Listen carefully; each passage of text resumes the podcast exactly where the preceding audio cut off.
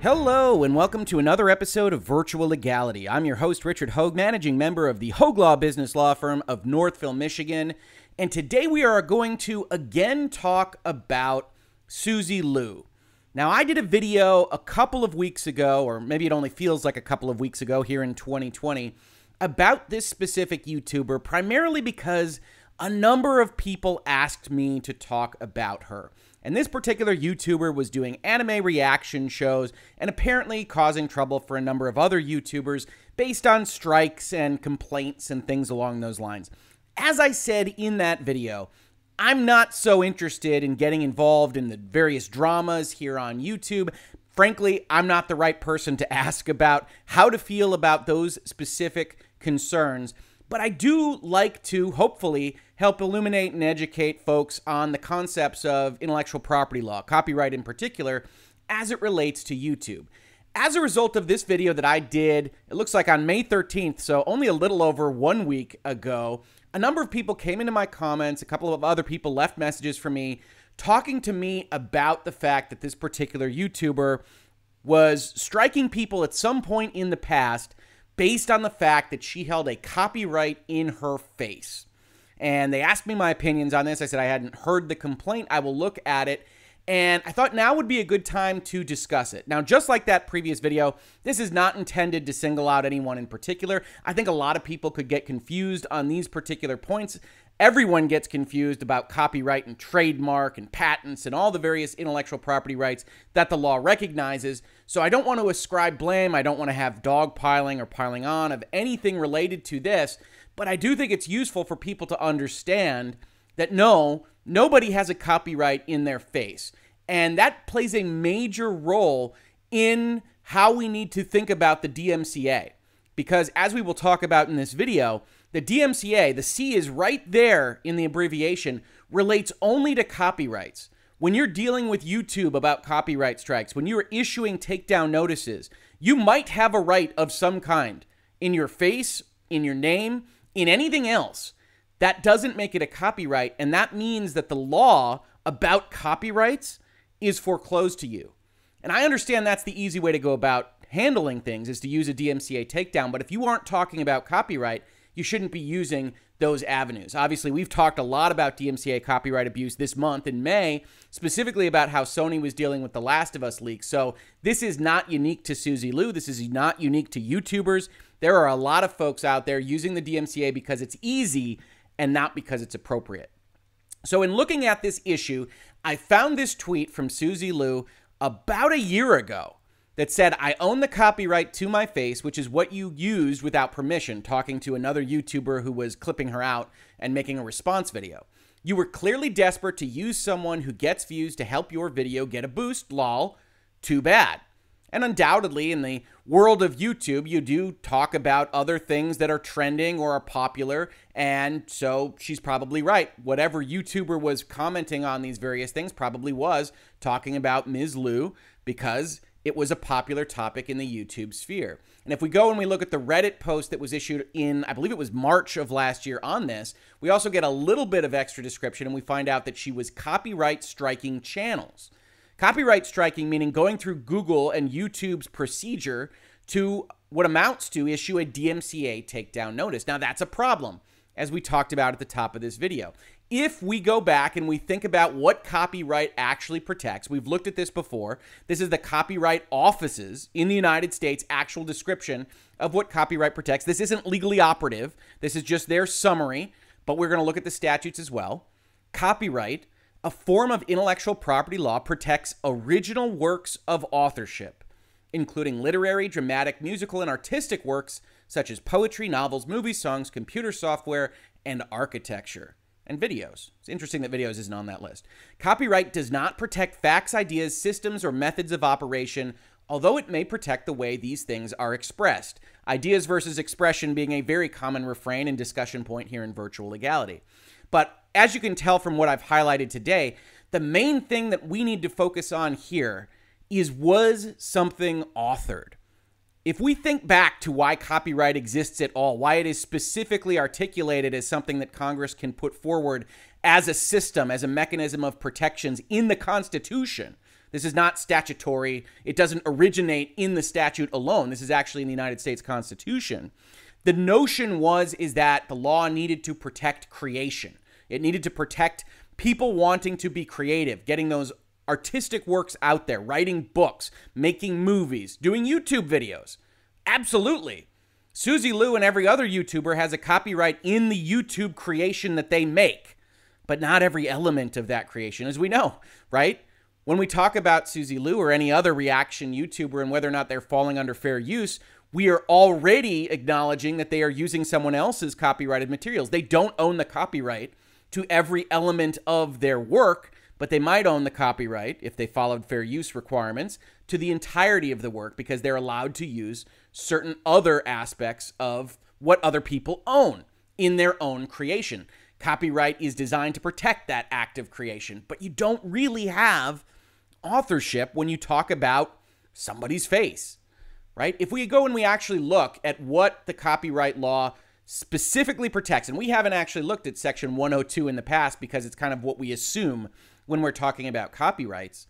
It says copyright protection subsists in accordance with this title, this statute, in original works of authorship, just like we discussed, fixed in any tangible medium of expression. Now, we could argue about whether a human body is a tangible medium of expression, but it doesn't really dovetail with what we think of when we think about this language now known or later developed, from which they can be perceived, reproduced, or otherwise communicated either directly or with the aid of a machine or a device.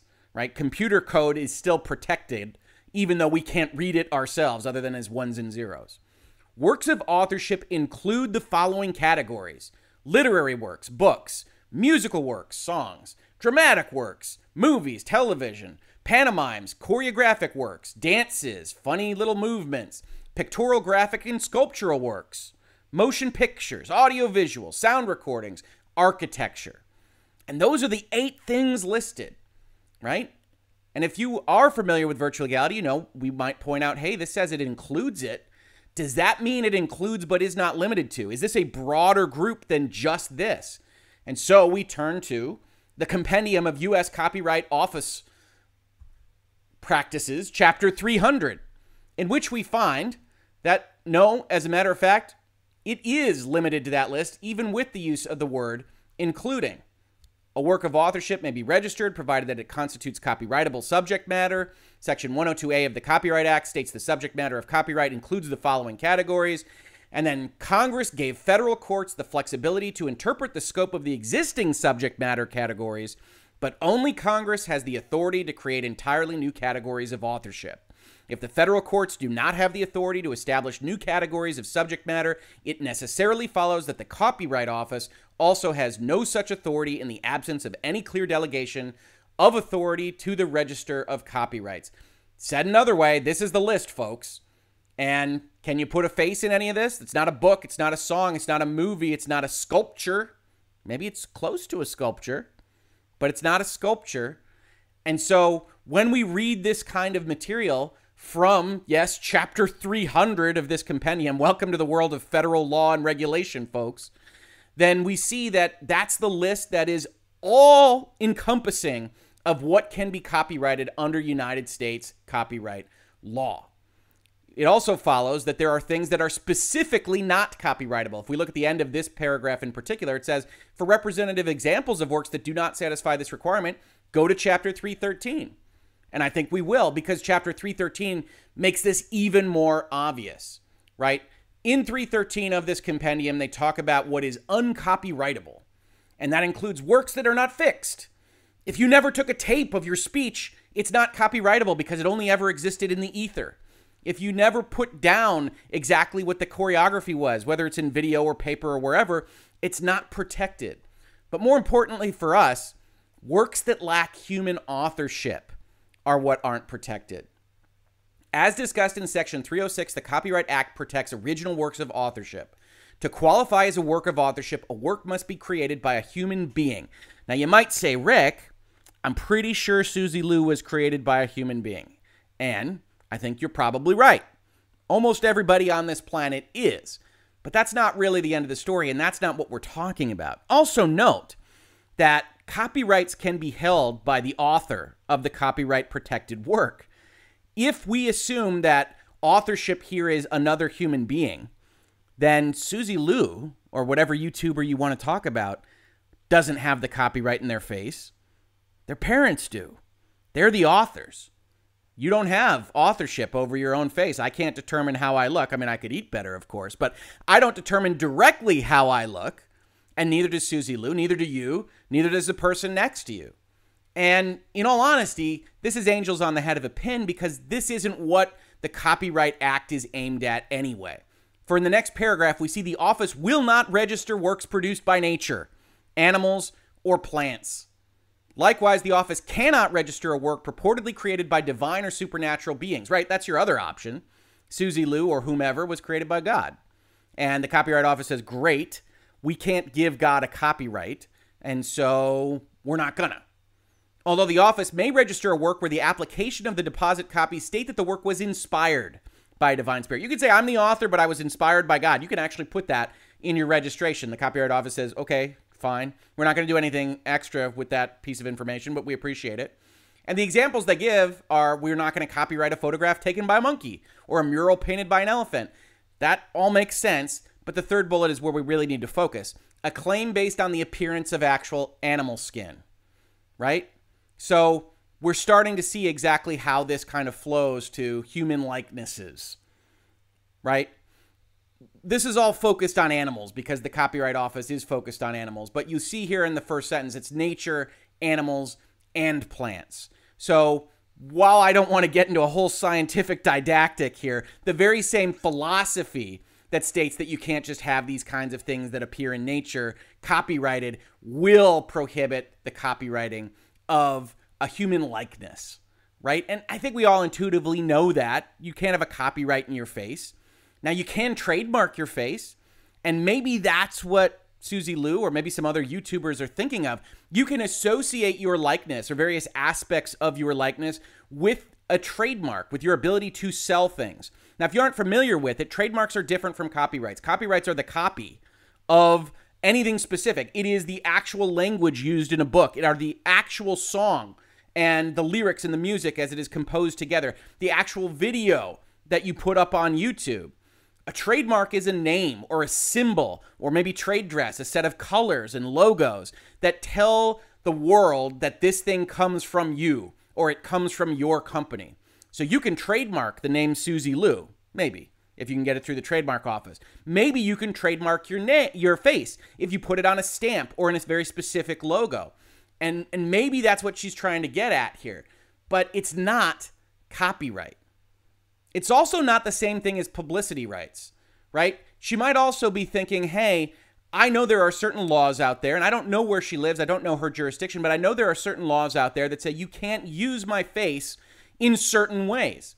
And so, one of the things that I did while I was looking at stuff for this video to talk with you all about was to go look at the jurisdiction in the United States that is by far the most protective of these likeness and publicity rights. And so I pulled up the California Code here we've got section 3344. This is the California statute that protects their actors and their actresses and their sports figures and all the other glitz and glamour of Hollywood. And we see here exactly how it operates. It says any person who knowingly uses another's name, voice, signature, photograph, or likeness in any manner. So if you do anything with it, you use a straight up photo, you make a stamp out of it, you put it on your own logo, you could be in trouble. Or on or in products, merchandise, or goods, or for the purpose of advertising or selling or soliciting purchases of products, merchandise, goods, or services, shall be liable for any damages sustained by the person whose identity you stole. So we see here that this is actually a lot narrower than copyright. Copyright says, hey, if you've got a copyright in something, you control completely what somebody else can do with it. You license it out, you tell them what they can do with it, and with the exception of primarily fair use, you have complete exclusive control over how it appears in the world. Even in California, it doesn't go that far with respect to publicity and likeness rights. It says nobody can steal it from you for the purpose of selling something. You can't take Suzy Lu's face put it on your brand new ketchup recipe, slap it on the bottle, and call it Suzy Lu's ketchup and sell it at Walmart or wherever. You can't do that under California law. I can't speak to every jurisdiction. As you can tell from this being in a statute, it's going to be different in every state. But You can't just take someone else's likeness, put it on something that you want to sell that suggests that they endorse it. It's very similar to the concept of trademark infringement. You can't just take somebody else's stuff and pretend like they are saying, this is a good thing that you should buy if you didn't get that consent. If you signed a contract with them, you're all good. Now, you might say, hey, but aren't these people that are commenting on her selling ads on YouTube and things along those lines? Yes. And in California, that's not really an issue. The use of a name, voice, signature, photograph, or likeness in a commercial medium shall not constitute a use for which consent is required under that first section solely because the material containing such use is commercially sponsored or contains paid advertising. Rather, it shall be a question of fact, something for a jury to determine, whether or not the use of the person's name, voice, signature, photograph, or likeness was so directly connected with the sponsorship or paid advertising as to constitute a use that would be a violation of the section we just read. And then because California understands that there's a First Amendment right to freedom of speech in the United States in general, and that's above California statutory code, they try to give an out for that as well. For purposes of this section, a use of a name, voice, signature, photograph, or likeness in connection with news, public affairs, sports broadcasts, or a political campaign won't be a problem either. And probably the First Amendment protects a few more things than that. But suffice it to say, if you're making a commentary on a news item, you don't even get into the likeness kind of concept in California, which is by far one of the most protective.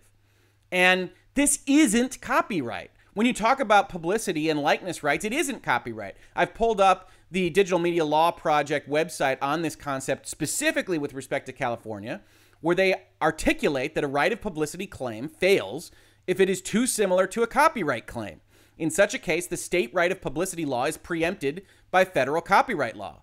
And we actually see that at the tail end of this case. The court finds that the subject matter of the state law claims in California fall within the subject matter specified by the Copyright Act. The rights are equivalent to those found in the Copyright Act. Accordingly, plaintiff's state law claims are preempted. And this was about someone trying to use uh, song lyrics or, or song recordings in a way that the actual singer didn't like. It was a sampling case. But suffice it to say, when we talk about all these things, this isn't copyright publicity likeness. Suzy Lu might be right. She might have an issue with certain of the way the YouTubers are using her face, but it isn't copyright. And ultimately, when we get down to what a strike is, I've pulled up now the DMCA, our very favorite 17 USC 512. You have to be able to make a claim that something was infringed under copyright. Identify the copyrighted work claimed to have been infringed. State that you have a good faith belief that use of the material in the manner complained of is not authorized by the copyright owner. And a statement that the information in the notification is accurate and under penalty of perjury that the complaining party is authorized to act on behalf of the owner of an exclusive right allegedly infringed. And we've looked at it before, but Google and their copyright infringement notification requirements exactly mirror that kind of concept which is all a long way of saying, and I don't want to just specifically label Suzy Lu as problematic on this particular question because I think a lot of people could get stuck in this same kind of thought process. Your face, what you put on a YouTube video, is not necessarily something that you can protect in isolation. You have a copyright in the entire video, but people can clip it out. They can use it for fair use. That's entirely what fair use is designed to do. And if you could just block people with a copyright strike for using any single element of your video, we'd have major, major problems across the entirety of copyright law. So the fact that this apparently did happen, that YouTube didn't do anything about it for at least a period of time, about a year ago, that they are continuing to have abuse issues, as we saw over this past month with respect to Sony and its claims, means that, yes, as we have come to the conclusion of in respect of past virtual legality videos, the DMCA on the whole and the incentives that are given to these various platform providers like YouTube or Twitch or Steam or anywhere else that actually allows user content to be uploaded and to be made available to the world, they need to be rethought because these companies are far too easily allowing any strike and making it very difficult for counter notifications to be given the power that they need to have. So, yes, I think something like that is probably abusive. Certainly, if somebody is sophisticated and knows all these issues with respect to intellectual property. If it's not abusive, it is at least misunderstanding the nature of what copyright law is designed to protect. This has been Virtual Legality for today. If you enjoyed this, please like, subscribe, tell people we are here. We are talking about these kinds of things all the time. A incredibly popular video that we put up yesterday, much to my surprise, called No Ubisoft Won't Own Your Soul, but they could certainly have said that more clearly, is what we did most recently, talking about terms of service and how it's easy to misconstrue what is in those things while you still want to be very sensitive to what corporations are trying to take from you or tell you that they can do to you, it doesn't necessarily mean you have to panic about it. And we've obviously talked a lot about The Last of Us leaks and various other aspects of business and law, all through the lens of pop culture. If you saw this on, on YouTube, thank you so much for watching. And if you listen to it in its podcast form, thank you so much for listening. And I will catch you on the very next episode of Virtual Legality.